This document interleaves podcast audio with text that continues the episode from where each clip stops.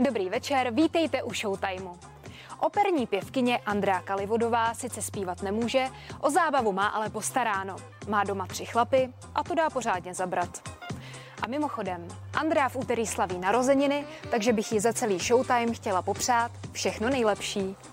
I've been reading books of old. Operní pěvkyně Andrea Kalivodová už má kvůli koronaviru pěkných pár týdnů nucené volno. Úplně jí to ale nevadí, má tak konečně čas na rodinu. Vařím peču, chodím na dlouhé procházky, eh, snažím se teda vždycky ráno se vykopat. A s dětma pořád máme takovou tvůrčí činnost, eh, na kterou taky jako nebylo v těch minulých letech čas, takže teď jsme opravdu zase dlabali dýně, vždycky si děláme ty nedělní obědy, pečeme eh, buchty, už se připravujeme na ty vánoční oslavy. Co si budeme povídat, mít doma tři chlapy není úplně snadné. Oni teda někdy strašně mě zlobějí, jo. Ještě já jsem říkala, že se odstěhuju do Jirčan za to, jo, ale to je tady vedle. Ale eh, je to fajn, protože oni se mi snaží pomáhat a uh, mají skvělého tatínka, Radek mi hodně pomáhá už od narození těch dětí. Jo. Oni jsou prostě takový chlapský gang. Jo. A zase na druhou stranu je to zase, uh, spoustu věcí jsem se naučila od těch chlapů, to myšlení. Vlastně už se tak z ničeho nic nedělám a vlastně jsem šťastná s nima. How much you Distanční výuka se synů zatím netýká, chodí totiž do školky. Andrea ale vyučuje na Mezinárodní konzervatoři, takže své studenty učí online a chystá tak i několik koncertů. Já jsem vždycky říkala, já ty online koncerty já nevím, jo. byla jsem z toho taková trošku skeptická, ale teďka přece jenom je ten čas adventu, je to výjimečný čas, takže přece jenom nějaké online koncerty budou, hlavně z těch kostelů, takže první koncert adventní bude 29. na první adventní neděli z překrásného kostela svatého Václava Slava, Mníšek Podbrdy.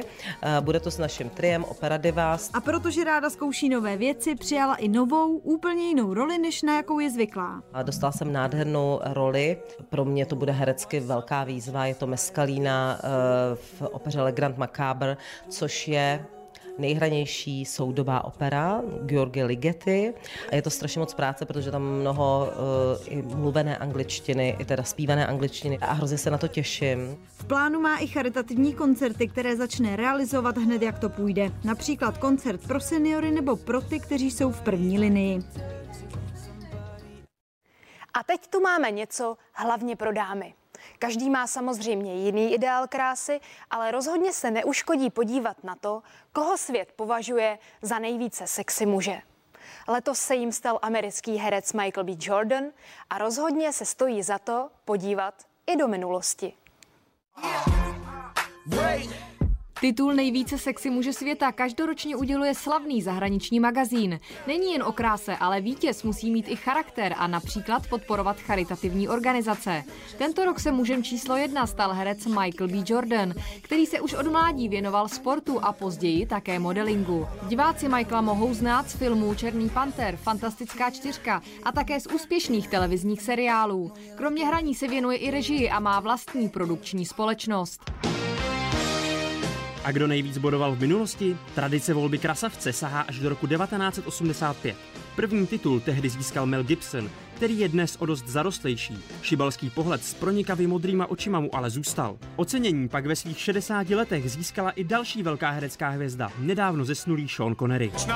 O Tomu Cruiseovi se zase napsalo, že z filmu dokáže udělat hit jen tím, že se v něm objeví. O prvenství Breda Pitta, George Clooneyho nebo Richarda Gíra pak nemůže být pochyb. Poslední tři roky v anketě zvítězili muži tmavé pleti a před Michaelem B. Jordanem to byli herec a hudebník Idris Elba a oblíbený zpěvák John Legend. Nový páreček je na světě. Kuchař Přemek Forejt a herečka Eva Burešová spolu zřejmě už pár týdnů randí. Tyhle dva načapali reportéři webu Express.cz a to přímo před zpěvačiným domem. Ta se rozhodla vydat dlouhé prohlášení, které umístila na sociální sítě. Prý jsem se změnila a jsem arrogantní. Jen proto, že jsem se rozhodla střežit své soukromí, chránit mé blízké. Pokaždé, když jsem mluvila o něčem ze svého soukromí, vše se překroutilo. Naprosto vše. A já už to nechci. Na české scéně moc rokových kytaristek nenajdete, ale jednu už opravdu několik let přehlédnout nejde. Electric Lady. Ta přichází s unikátním projektem Trilogy, který je její osobní spovědí. Kdo je Electric Lady, tak to nám teď prozradí Tomáš Kraus. Sexy pohyby, bravurní hra na solovou kytaru a videoklipy, za které by se nemusel stydět kde kdo v zahraničí. Přesně to jsem si pomyslel, když jsem před lety poprvé uviděl Electric Lady.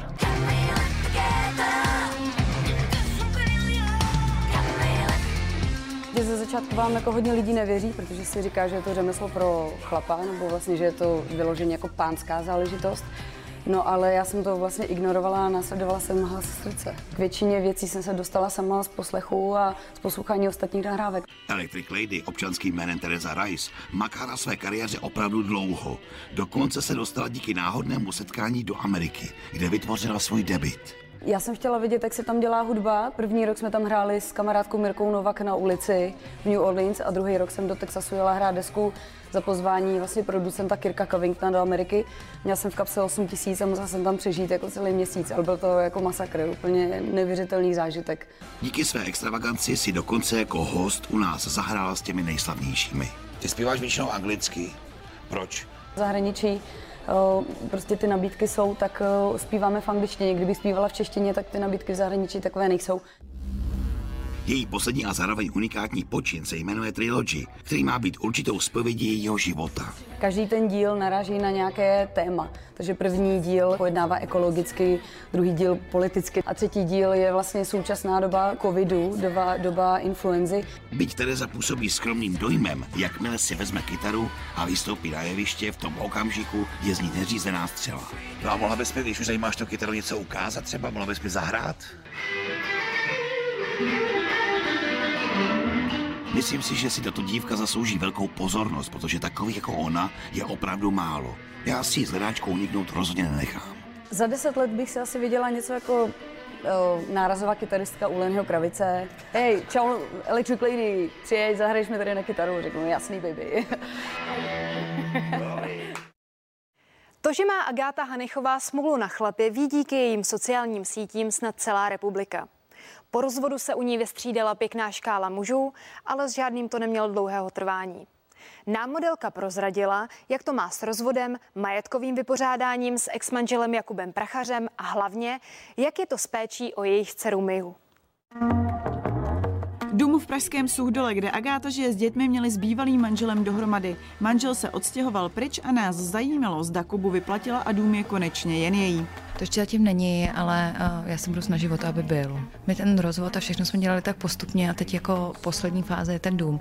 Takže ještě jsme se o tom ani nebavili, ale už víme, že jako já tady zůstanu a jenom teď záleží, kolik Kubovi zaplatím. Sám Jakub Prachař prý v luxusním betonovém loftu ani zůstat nechce. Je spíš otázka času, kdy ex-manžela vyplatí. Ani prodej rodinné chalupy na horentní sumu ale nestačil. A jak dlouhá doba stačila na vypořádání s rozvodem? Nám to trvalo určitě třeba no, roka půl a uh, každá ta fáze bolela, přebolela, šlo se do další fáze, ale je to prostě, myslím, hrozně důležitý. A komunikace s bývalým manželem? To prý už na žádné přátelské bázi nikdy nebude. Jako normálně asi úplně ne. Asi se ho neptám, uh, jaký si mám koupit svetr, nebo jestli mi to sluší jako blondýně.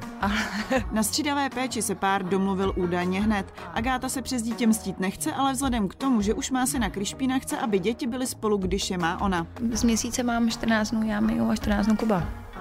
A jako ty dny, ale my si dáváme podle toho, když Kuba něco má, nebo když já něco mám, tak není to, nikdy to není víc jak pět dnů v kuse. Není mi já u Kuby, protože pro ní je to dlouhý. Když má tříletou Miu Kuba, pomáhá mu s ní prý chůva, kterou zná holčička od miminka, nebo jeho rodina. Na výchově se prý shodli a na alimentech taky, jen jejich výše zůstává nevyřčená. Jak stanovuje protiepidemický systém PES, od zítřka přecházíme do nižšího stupně platných opatření. Tím se tak mění i podmínky pro divadla nebo třeba koncertní sály. Ty sice mohou otevřít, ovšem s důležitým dodatkem ne pro diváky. Od zítřka se podle usnesení vlády mohou konat koncerty, divadelní, filmová, hudební i další umělecká představení, jenže výhradně bez přítomnosti diváků. To vyvolalo u umělců rozporuplné reakce. Mě to docela pobavilo a už jsme vymysleli, jak z toho ven. My prostě ze všech našich fanoušků uděláme členy kapely a ti tam budou moc být s náma. Takže problém vyřešen. Já, že bych ještě jenom navrhovala otevřít restaurace, ale bez možnosti přijímat hosty. Já doufám, že koncerty brzo budou i s lidma, protože bez lidí to prostě vůbec není ono. Já si tam dokážu představit hrát bez lidí. Nic jiného nepřejeme, než se co nejdřív vrátit na pódia a zažívat znovu to, co nás vlastně nejvíc baví a zároveň teda tím pádem velkou řadu z nás i živí.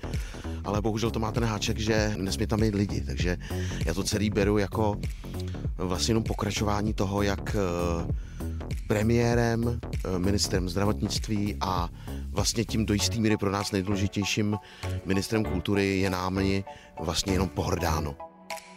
Některá divadla v tomto týdnu už začala zkoušet. Zítřejším dnem se pro ně prakticky nic nemění.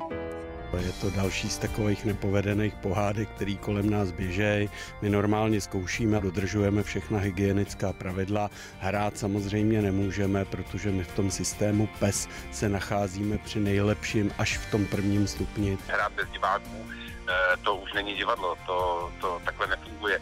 Eh, my samozřejmě rádi budeme hrát divadlo, budeme hrát pro diváka, který ho chceme bavit, ale hrát eh, online bez možnosti reakce nám přijde úplně zbytečný. Je to velké naložení energie, divadla jsou v tuto chvíli zavřená a nemyslím si, že by zrovna tohle to je mělo zachránit. Usnesení, které sice ruší zákaz kulturních akcí, ale začíná zákaz diváků, je spojováno i s obavou, že by mohly být v tuto chvíli pozastaveny kompenzace.